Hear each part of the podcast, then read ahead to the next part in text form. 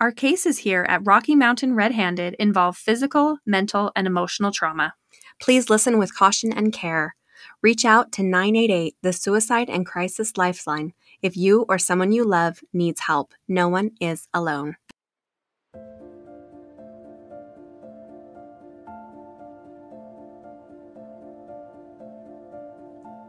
The Rocky Mountains hold many mysteries. Millions of people enjoy the natural beauty, but some come across the hidden dangers. This is Rocky Mountain Red Handed. I'm Melanie here with my dear friend Becky. The stories we share are remembered by some, but forgotten by many. Let's dive in to Rocky Mountain Red Handed.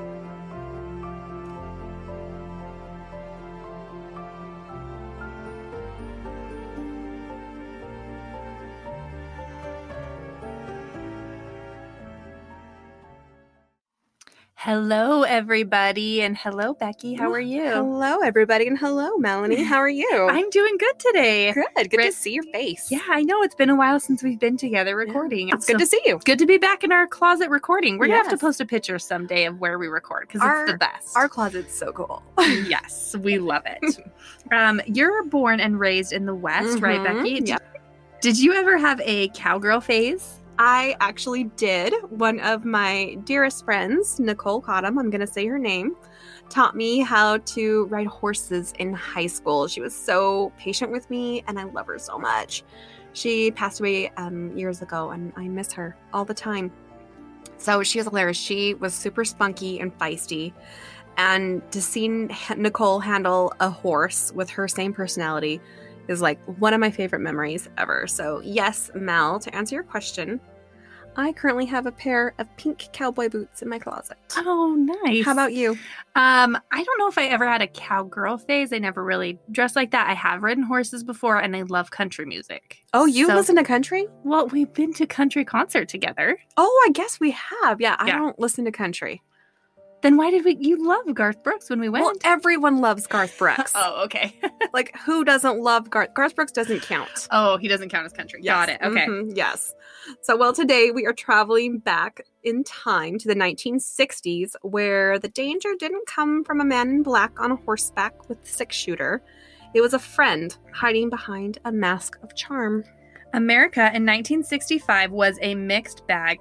I Can't Help Myself, Sugar Pie Honey Bunch, was by the Four Tops. A poppy fun song was at the top of the charts as race riots were breaking out in Watts, California, and across the nation. Sugar Pie Honey Bunch is such a good song. Such a good song. I wanted to start singing as I was reading that. I know, right? Mhm, I love Motown. So, um, Malcolm X was assassinated, and NASA Mariner 4 flew by Mars for the first time, giving mankind a glimpse of the red planet. Yet, with all of this going on in the country, Americans made time each week to sit down as a family and watch Bonanza, the nation's highest rated television show.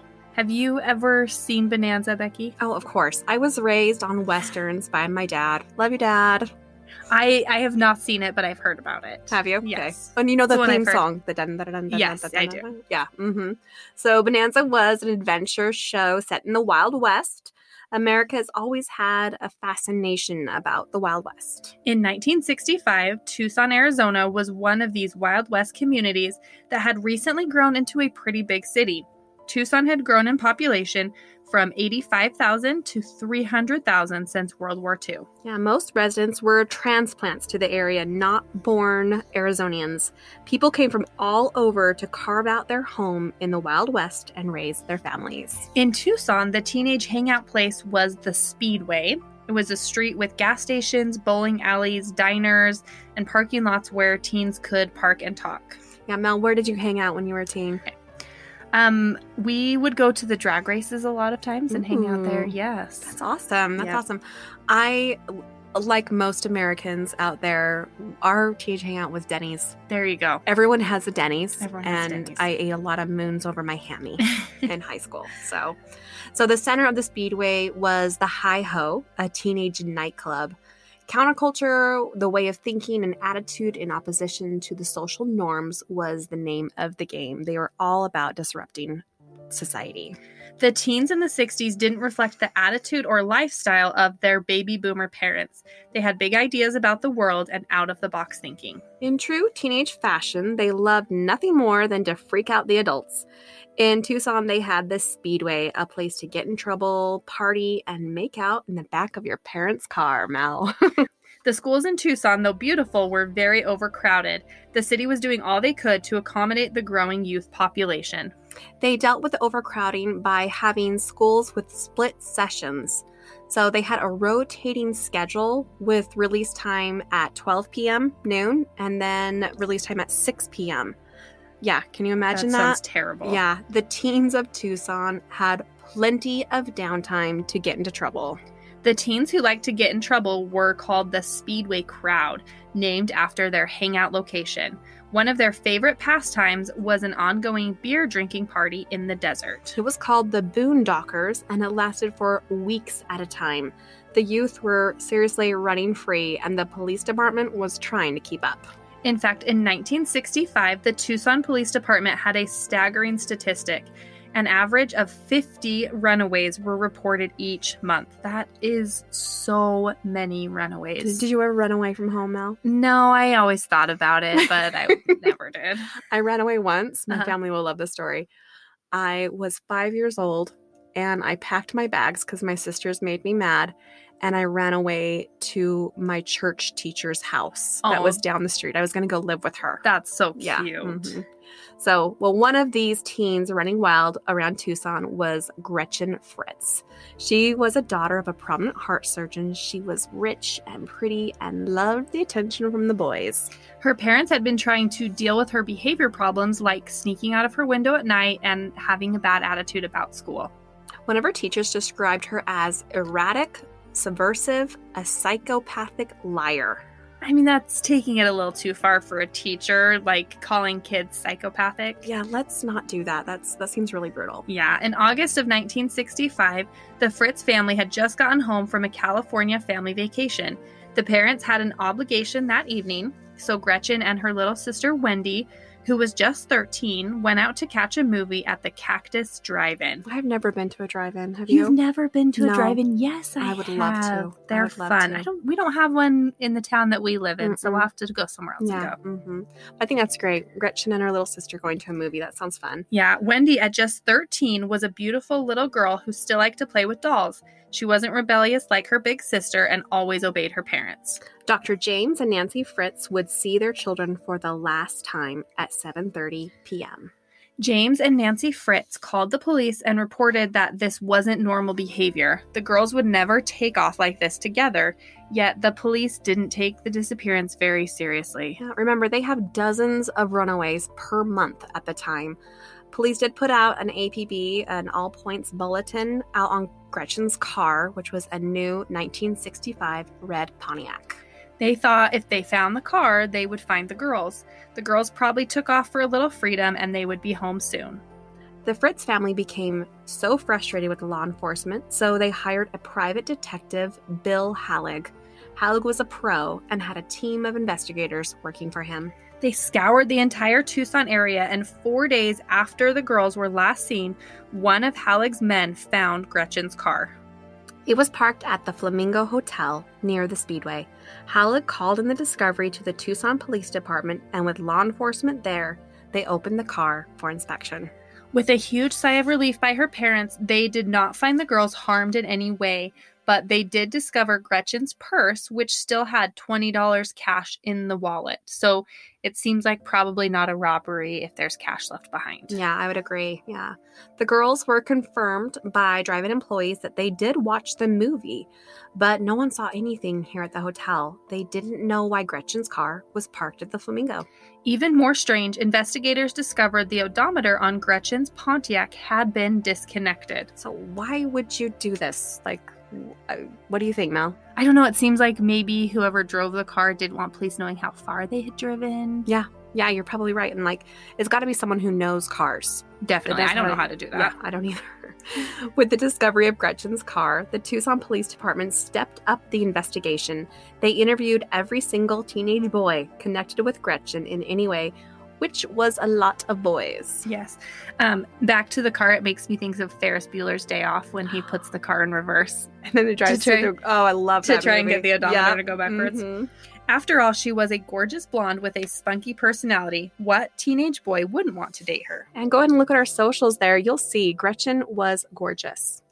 The long list of teenagers, most of them from the Speedway crowd, shared different opinions and private details about Gretchen and her life that she hid from her parents, like all teenagers do. Yes. One of these was Charles Schmid. Charlie, or Smitty, as his friends called him, was really useful to law enforcement. At 22, a little older than most of his friends, he was kind of like the unofficial leader of the Speedway crowd. Yeah, the Speedway crowd listened to him, trusted him, and did what he asked them to do. Schmid was born to an unwed teenage mom and adopted less than a day later by a wonderful and well respected Tucson family. His parents ran the local nursing home, caring for the aging community. They made good money and gave Schmid a small house on the back of their family property and also an allowance of $300 a month. So this seems like they really spoiled their son. I know $300 doesn't seem like a lot now, but if we convert it for inflation, that's about $2,865 today. That's a lot of allowance. That's ridiculous. Yeah. Like, that's a lot of money. That's so much money. And I have to mention here, I don't give my kids allowance. Do you? no, I don't. Yeah, my daughter and I are getting our nails done this week, but no, like I don't do it allowances. Yeah. and, and Mhm. almost three thousand dollars. That's a lot of a lot of money, especially Yep. for a 22 year old. So Schmid was athletic, handsome, and was a state gymnastics champion in 1960. He almost graduated high school, but had gotten expelled for a really dumb mistake he made. He stole some welding equipment from the high school. Despite not graduating high school, Smitty was smart and he liked to show it off. He had a massive vocabulary. In fact, Becky is going to share one of his favorite sayings, if if she can. Oh my gosh. Okay. You ready for this? I'm ready, I think. I can manifest my neurotical emotions, emanciate an Epicurean instinct, and elaborate on my heterosexual tendencies. Oh my gosh, I did so well saying that. You did awesome. That's a lot of big words. So, so this is so dumb. I literally looked up the definition of a couple of these, which translates to I can show you my obsessive emotions set free of voluptuous like a, or like a gourmet indulgent that type of thing instinct and detail my heterosexual preferences that's what that means mel i need a break after that let's Yeah. take a commercial break Okay, we'll be right back. Thank you, Balance of Nature, for sponsoring Rocky Mountain Red Handed. Melanie i love my balance of nature i take it every single day Balance of Nature fruits and veggies contain 31 flash dried fruits and vegetables. 31. They are specifically selected for their combined effectiveness in strengthening the immune system, cell protection, and DNA repair. The fruit capsules contain 16 different fruits, including aloe vera, apple, banana, blueberry, cherry, cranberry, grape, grapefruit, lemon, mango, orange, papaya, pineapple, raspberry, strawberry, and tomato. Wow, Melanie, do you need a drink of water after that? That was a long list. Balanced Nature packs so much into their caplets. Now, here's the veggies, Mel, and we know you don't like your veggies. The veggies include a blend of 15 different pure whole vegetables. In the capsules, you'll find broccoli, cabbage, carrot, cauliflower, cayenne pepper, celery stalk, garlic, kale, onion, shiitake mushrooms, soybean, spinach, wheatgrass, yam, and zucchini. So go and order today so you can start taking your Balance of Nature vitamins. Go to balanceofnature.com and use code RED-HANDED. Or you can use the link in our show notes. That's balanceofnature.com, code red handed. Take your vegetables. So thank you so much to our sponsors. Um, back to our story. So stealing the welding equipment was the only trouble that he had ever gotten into in his life. He really was a good kid. Smitty was charming, charismatic, and loved to have big parties and get togethers at his house. Yeah, he loved to sing and play the guitar for his friends. He even had like a little stage set up in his living room where he would like host little concerts and perform popular music for his friends. He was really talented. He seemed to be able to draw people in and make them feel a part of the crowd. He was popular with the girls too and had lots of relationships. He was known to kiss and tell and didn't hold back in the locker room talk with his younger friends. The Speedway crowd idolized him. Despite all of the Speedway crowd admiring him, he was very insecure about his height. He was just five foot three inches tall. Yeah, so to compensate, this makes me sad, he wore oversized cowboy boots that he would stuff with old rags. And then in the boot smell, he would put tin cans, like where the heel would be, to like boost him up a few inches. That just sounds so uncomfortable to walk in all the time. That I makes me do that. yeah, it makes me so sad. Like that must have been really painful day in and day out, and just Yeah. because you're not you're not comfortable with your height, that's sad, don't yeah, you think? Yeah, that is really sad. Schmid happily talked to the cops and said he would help any way he could. With Schmid's help, the police gained access to the Speedway crowd, who were resistant to talk to the authorities before Smitty, as they called him, told him that they could help. One of the Speedway crowd teens was Richie Bruns. At 18 years old, Bruns had already served two terms at the reformatory at Fort Grant in Arizona. He had a big attitude and history of a lot of misdemeanors. There was a widespread rumor, so well known that most people took it as fact, that Richie was involved in a murder. So Richie had been at work at a service station and met an older man. Richie serviced the car. Mel, you remember back in the day, someone would come up and pump your gas. Yes, the only way I remember is they still do it in Oregon. Oh, that's right. I Yeah. forgot about that. I Yeah. don't, I, I'm not as old as you.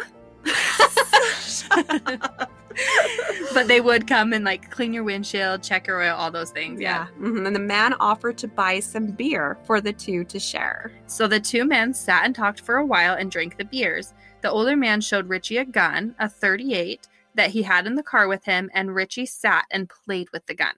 Which is really weird to me. Yeah. That is weird. The older man propositioned Richie and wanted him to go to the local motel. So Richie got mad and said no and left. A day after, that older man was found dead in a ditch in Tucson. Richie's fingerprints were found all over the man's gun. It's quite the coincidence there, don't Definitely. you think? Mhm. A man from Phoenix ended up getting arrested for the murder, but all of Tucson seemed to know that Richie was the real murderer. Richie just seemed to always be an outsider. He didn't have great social skills and came across as creepy. He tried to be cool and was really pushy with the girls. So luckily, Schmid had befriended him and kind of took Richie under his wing. So whether or not others liked it, Richie was adopted into the Speedway crowd. I wonder if Schmid just kind of sensed that this was a lost kid and just kind of took him in. Yeah, yeah, that's that's actually really cool. Yeah. Police wanted to talk to Richie because it was well known throughout the Speedway that Richie hated Gretchen. Gretchen was just plain mean to Richie, and Richie was terrible right back to her. Yeah, Gretchen wasn't the type of girl to not speak her mind. She had a huge temper and was like really quite volatile. These two were like oil and water around each other. They openly hated each other. It was not uncommon to hear them screaming and swearing at each other. In fact, Richie had said to several people on the speedway that he, quote, wants her dead, and quote, Gretchen deserves to die. Okay, I can 100% tell you for certain that I have never wished anyone dead. Mel, how about you? No, never. That's really scary. It's That's so terrible. Yeah, some bold statements there. Yeah. After questioning, the police suspected Richie for the Fritz sisters' disappearance, but they really had no evidence. Not a fingerprint, not a witness. It was all just circumstantial. Mhm. Shortly after the sister's disappearance, Richie was sent by the municipal court to spend his probation for a stalking conviction. Again, he's creepy. Um, he was sent out to Ohio to live with his grandmother. So off he went. But this would not be the last time Tucson hears from Richie Bruns. The law enforcement questioning continued, and the next was a girl named Mary French. Mary was just 19 years old, but she seemed much older. People say she was kind of frumpy, not overweight, yet like she seemed shapeless and dull. She rarely smiled and usually had a scowl across her brow. She was a high school dropout and she really only cared about one thing Charlie Schmid. A friend of Mary's remembered, quote, Mary was fantastically in love with Smitty. She just sat home and waited while he went out with other girls. Yeah, Mary, no. No, we don't sit around and wait for boys. No, we don't. Well, you need to have some pride, some self respect. Don't sit around and wait for them. Yeah. So Mary was a wild woman and was a very heavy drinker. When questioned by the police, she had no problem talking about how she hated Gretchen Fritz. She called her stuck up and she said that Gretchen always got whatever she wanted in life. She said she was a rich girl and told everyone who would listen, including the police, that she hated Gretchen Fritz. Mary was considered one of several girlfriends that Schmid had at the time, though she was completely loyal only to him and didn't date anyone else. Gretchen Fritz was another one of his girlfriends. Mary would fume whenever she saw Charlie flirting, kissing, and spending time with Gretchen. The night before Gretchen and Wendy left for the family vacation to California, there was a big party over at Schmid's house. At the party, Gretchen and Schmid were seen kissing. The two had met in the summer of 1964. Schmid saw Gretchen at the local public pool and just had to meet her. He followed her home and simply walked up to the front door of the Fritz residence and knocked. He seems like he was a really confident guy. Did you ever have a random guy just show up on your doorstep? I have never had a boy that I know of follow me home and then knock on my door. I haven't had that either. I did have a boy who would him and his friends would come over and they'd like see if they could see me through my windows at my house. Oh my gosh, that's creepy yeah, now. super creepy. Jeez. Yeah. So when Gretchen answered the door, he said, Don't I know you from somewhere? And the two talked for like an hour. Gretchen liked Schmid because of his power among the teens. He styled himself after Elvis. Schmid idolized Elvis Presley and tried to be the cool rock star kind of guy. Just so everybody knows, Becky is the biggest Elvis fan probably on the entire planet. I am. I love Elvis. Yes. Love him. Huge. So back to the party. When Mary saw Gretchen and Schmid kissing, she completely lost control. A big fight broke out between the two girls. They screamed at each other and even hit and pushed each other. Mary screamed that she was pregnant with Charlie's baby, and Gretchen said she was pregnant too. So we're talking like full on Real Housewives girl fight going on, Mel.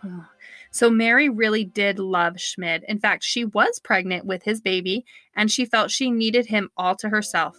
She was willing to do whatever it took to be with him. So Gretchen, on the other hand, was all talk. She was not pregnant. She just loved the drama and wasn't going to let someone outshine her at that moment. With Mary not confessing to anything, the police moved on in their investigation. For weeks, the police harassed and badgered the youth of Tucson. The Speedway crowd pulled ranks and stopped talking. No one was going to help the police. All law enforcement heard was a lot of, I don't knows from the youth. The questioning got so intense that the parents of the Speedway crowd banded together and they were able to obtain a court order to stop the police from speaking to their children. Law enforcement were completely shut out. Um, that's really surprising. A judge would grant that kind of court order. Yeah, I'm really, really surprised that a, that the judge would, you know, impede on an ongoing investigation. Yeah. Mhm. So until one evening, the phone rang at the Tucson Police Department. Law enforcement's lucky break came from somewhere really unexpected. Until one evening, the phone rang at the Tucson Police Department. Law enforcement's lucky break came from somewhere really unexpected. Richie Bruns. Richie called all the way from Ohio. Remember, he was out there for his probation. He got a detective on the phone and said he had some information about the Fritz sisters' disappearance. He offered to tell the authorities everything he knew, which was a lot, if he could come back to Tucson. See, Richie felt like he needed to get back to Tucson and protect his girlfriend. He was scared for her safety and had nightmares every night about her death. Richie knew that every single girl in Tucson was in danger. So, two months after the Fritz sisters' disappearance, Richie Bruns answered many of the unknowns surrounding Tucson, Arizona. It all started over a year ago. Charlie Schmid had become obsessed with an idea. He wanted to kill a girl. He said he wanted to experience it. He wanted to know the thrill and the feeling of taking a girl's life from her. Mary French would do anything to become closer to Schmid, so she helped him find his prey. He played Mary like a puppet and used her love to ensure loyalty. With his charisma and charm, Schmid, who was the master manipulator, convinced two other teens to help. They lured a 15 year old girl to the desert so Schmid could murder her for absolutely no reason at all. On May 31st, 1964, Alleen Rowe, who was 15, had gone to bed early that evening. It had been a busy day. She prepared for a test she had the next day and tried to teach her mother the frug, which was a popular dance craze, while watching the Beatles on TV. Mel, do you know what the frug I is? don't actually. I actually do. You do. You'll have to show me later. Maybe we'll post a video of Becky doing it on Instagram. Oh, but just this idea of Alleen, 15 year old, just watching the Beatles on TV, probably, uh, you know, on Ed Sullivan or something. It just ah, breaks my heart. So she took a bath, washed her hair, and said goodnight to her mom. Alleen was a good student who had the dream of becoming an oceanographer, something very far from her day to day Tucson life. She was an avid reader of romance novels and loved to have deep talks with her mother, who was a divorced single woman. Um, she'd raised her daughter all on her own. A little later that evening, Norma Rowe, Alleen's mom, peeked in on her daughter asleep in her room. She looked so peaceful. Norma, who worked graveyards as a registered nurse, left for the night. Mary French was Alleen's neighbor, and the two had spent time together on the grass in front of Alleen's house. Mary was much older, but Alleen loved the attention and friendship she had with Mary. So Alleen wasn't a part of the Speedway crowd and thought it was pretty cool when Mary invited her on a double date. She was only 15 and a chance to go out with an older boys and like, you know, hang out with that older crowd. It was just way too tempting to turn down. Besides, she trusted Mary, so Alleen had made the plan to go to bed early and sneak out of the house as soon as her mom left for her graveyard shift. Beck, did you ever sneak out? I did. I did one time. That's Are it. Are you serious? Yeah. Oh, I snuck out quite a bit. I'm a rule follower. Do you know what the funny thing is? Is I never did anything like I wouldn't do during the day. In fact, Nicole, the girl that I talked about earlier in the episode, we would sneak out and just walk around the neighborhood, and we thought we were so cool. Just out when you weren't supposed to be. yes, exactly. So Mary French, Charlie Schmid, Alleen, and her blind date, John Saunders, sped off in Schmid's car. Alleen had no idea that she had just walked into an ambush. Taking Golf Links Road, heading out to the desert, the four teens drank beer and listened to the radio. Later, Mary French would testify that once they traveled far enough into the desert, they all got out of the car and walked down into a wash. They sat in the sand and drank beer and talked. Before the evening had started, Charlie had ordered John Saunders to rape Alleen. So Schmid and Mary said they wanted to go back to the car and they walked away from Saunders and Alleen. When it came time for Saunders to rape Alleen, he just couldn't do it. Schmid got mad and said he would do it himself. Saunders ran after Schmid to help him with the attack. Mary, not wanting to see what the young girl's fate would be, headed to the car and stayed there alone in the darkness. She testified she could hear Alleen's screams ring out in the desert air. Oh my gosh, I just can't even imagine. This is so heartbreaking. It's stomach turning, isn't it? yeah. So, after about 45 minutes, John Saunders ran to Mary and said that Schmid wanted her to come out and be with him. Mary refused, and Saunders went back to Schmid. A few minutes later, Schmid ran over to Mary sitting in the car. She testified that he was excited and was breathing really hard. This is so creepy. Schmid repeated over and over that he loved Mary and that he had killed Alleen. Oh my gosh, he really is a psychopath. Yeah, like no words for this one. Yeah. Schmid had attacked, raped, and killed Alleen using a large rock to hit her twice in the skull. The three teenagers, Schmid, Saunders, and Mary, worked together to dig a hole. They buried the young girl in the desert among the sagebrush and cactus. No marker, just cold, dry earth. Mary testified of seeing Alleen laying on her back with blood all over her face and head. When they returned to the car, they wiped the car clean of Alleen's fingerprints. Even before the murder, Schmid was telling everyone in the Speedway crowd that he wanted to, quote, kill a girl. And he was, quote, going to do it tonight. He bragged, quote, I think I can get away with it. After killing Alleen, Schmid continued to brag. Richie said that everyone in the Speedway crowd knew about the murder. These teens adored and feared their leader. No matter what he did, they somehow remained under his spell. No one had broken under the pressure of the police. He's almost like a cult leader for these group of kids. Yeah, and I mean this was the little bit wilder crowd, but like they're they're good kids. They're just it's just amazing to me that this was common knowledge in the Speedway crowd and no one said anything. Yeah, and he got so many of these kids to help him out in planning yeah. it. Mm-hmm. So not one teen had told his secret. Only Richie had dared to let the cops get a peek of what was behind Schmid's fake smile and charm. Even Gretchen had known about the rape and murder of Alleen Rowe, and she was still infatuated by him. In fact, Gretchen used Alleen's murder as a tool to try and control Schmid. She threatened to tell her father and the police about the murder if he did something that she didn't like. Well, Schmid had enough of Gretchen on August 16th, 1965. So I just I wonder if Gretchen was scared of him or I mean, what do you think? I can't imagine not being at least a little bit scared, but she was trying to keep the power by saying, "I'm going to tell the police if you don't." But that's that's Yeah. got to be scary. Yeah, that's just it's crazy to me. Richie Bruns talked to the cops about how toxic Gretchen and Schmid's relationship had been. He said he and Gretchen were always fighting. She didn't want him to drink or go out with the guys or go out with other girls. She wanted him to stay home, call her on the phone, and be punctual. First, she would get suspicious of him, then he'd get suspicious of her. They were made for each other. They were horrible for each other. Yes. Gretchen would drive past his house, and if there were other girls over there, she would jump out of the car and scream at them. Schmid became irate with her after she had jumped an entire bottle of shoe polish all over his car. Schmid had equal parts obsession and hatred for Gretchen. Yeah, he would try to impress her, but then turn around and call her, I'm sorry, I hate this word, but he'd call her a whore. She would let him sneak into her bedroom window at night, yet she would scream and swear at him at the same time. Schmid even reported her to the Tucson Health Department for spreading venereal diseases. They were basically the definition of a very dysfunctional relationship. These two are the worst. They're so unhealthy. And like to, to try to turn her into the health department, it's just bizarre. Yeah.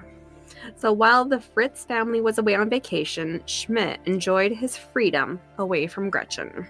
He had night after night of parties at his house without Gretchen watching his every move. When Gretchen returned from vacation, she heard of all the dirty details of these parties. Yeah, Gretchen and Wendy went to the drive-in movie together and heard that Smitty, remember that's his nickname, was having another party. Gretchen had had enough of Schmid doing whatever he wanted, whenever he wanted. She was going to put an end to it. She took her little sister Wendy and drove over to his house to confront him. But when Gretchen and Wendy arrived, there was no party going on. It was a lie to get Gretchen over to his house. The couple began to, of course, fight, and Gretchen raged over his other relationships with the other girls. Schmid grabbed a guitar string from his guitar case and used it to choke Gretchen to death.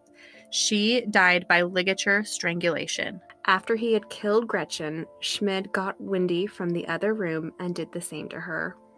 Mel, Wendy was just 13 years old. And it's so sad because she was just an unfortunate casualty in this very, very toxic relationship. Yeah, she shouldn't have been there. Yeah. So sad. Schmid took the bodies of the Fritz sisters out to the trunk of his car and drove to the Tucson desert and dumped the girls, not even burying them, not even giving them that respect. He then returned to the house and drove Gretchen's car over to the Flamingo Hotel and left it there for the authorities to find. Richie Bruns told the police that three weeks after the murders, Schmid told him he had killed the sisters and he needed help moving the bodies to the burial spot he had prepared in the desert. So here's the statement from Richie. Mel and I will take turns reading it. Quote, Smitty stole the keys to his old man's station wagon and then he got a flat shovel, the only one we could find. We went to Johnny's and got a burger, and then we drove out to the old drinking spot in the desert. It's where we used to drink beer and make out with girls. So we parked the car and got the shovel and walked down there and we couldn't find anything. And then Smitty said, Wait, I smell something. We went in opposite directions looking, and then I heard Smitty say, Come here. I found him kneeling over Gretchen. There was a white rag tied around her legs. Her blouse was pulled up, and she was wearing a white bra and capris. Then he said, Wendy's up this way. I sat there for a minute, then I followed Smitty to where Wendy was. He had the decency to cover her, except for one leg, which was sticking up out. So he grabbed the rag that was around Gretchen's legs and dragged her down in the wash. It made a noise like dragging a hollow shell. It stunk like hell. Then Smitty said, Wipe off her shoes. There might be fingerprints. So I wiped them off with my handkerchief and threw it away. We went back to Wendy. Her leg was sticking up with a shoe on it. He said, Take off her tennis shoe and throw it over there. I did. I threw it. And then he said, Now you're in this as deep as I am. This is just so haunting and this this story is just so terrible. It's just so sad to These- hear. These two beautiful girls, sisters in the desert, and with Wendy just being 13, it's just terrible. Yeah. So uh, let's take a quick break, shall we, Mel? Let's do it. Rocky Mountain Red Handed is brought to you by Balance of Nature. I love my Balance of Nature. I take it every morning and it makes me feel so good. I do not like to eat vegetables, so I take my balance of nature to be able to get in the nutrients that I need. Go to balanceofnature.com and use promo code REDHANDED for 35% off your first order. We call it three and three. I take my three capsules of veggies, three capsules of fruits, and it gives me all I need. So that's Balance of Nature, promo code Red Handed. Welcome back. Thank you to our sponsors. So, the weeks following the Fritz sisters' murders, Schmid began to completely unravel Mel. His friends noticed him acting very strange. Out of nowhere, he would scream and punch his fist through the walls in his own house. He ran through his neighborhood in his underwear and talked about how God was going to punish him for his sins. He decided he wanted to get married for some reason, so he wed a 15 year old girl who was a stranger to the Speedway crowd. Uh-huh. Can we say, where are her parents? I don't know. Don't you have to sign off on an underage child I getting? Maybe not back then. It's 1965. Oh, that poor girl just needed to run away and hide. hmm The mask that Charles Schmid had worn so well for so many was starting to slip. On November 10th, 1965, just one week after Richie's phone call to the Tucson Police Department, John Saunders, Mary French, and Charles Schmid were arrested. They found Schmid doing yard work outside of his little house. He had pancake makeup on his face and a thick patch of adhesive plaster on his nose. So, just so everyone knows, pancake makeup, you have to think of like like old Hollywood movies. It's just a really, really thick, almost like plaster on your skin. Yeah. And mhm. check our social medias, we'll post pictures of that as well. So he reeked of sweat and waste, and it was obvious that he had not showered in a while. He had drawn in a large beauty mark on his cheek with grease paint. It was huge. He bragged that he had broken his nose in a fist fight, which was uh, actually a lie. His oversized boots were packed with old rags, and tin cans were placed in the heel of the boot to make him appear taller. He did not resist arrest at all. He told police that he looked like Elvis Presley. Uh, he seemed on the brink of completely losing his mind. The charisma that he once had and his flocks of admirers were all gone. And can I tell you, I hate that he's comparing himself with Elvis. I hate it. Yeah, that is the Mhm. worst. The Tucson authorities gave Richie Bruns immunity for his help in solving the murders.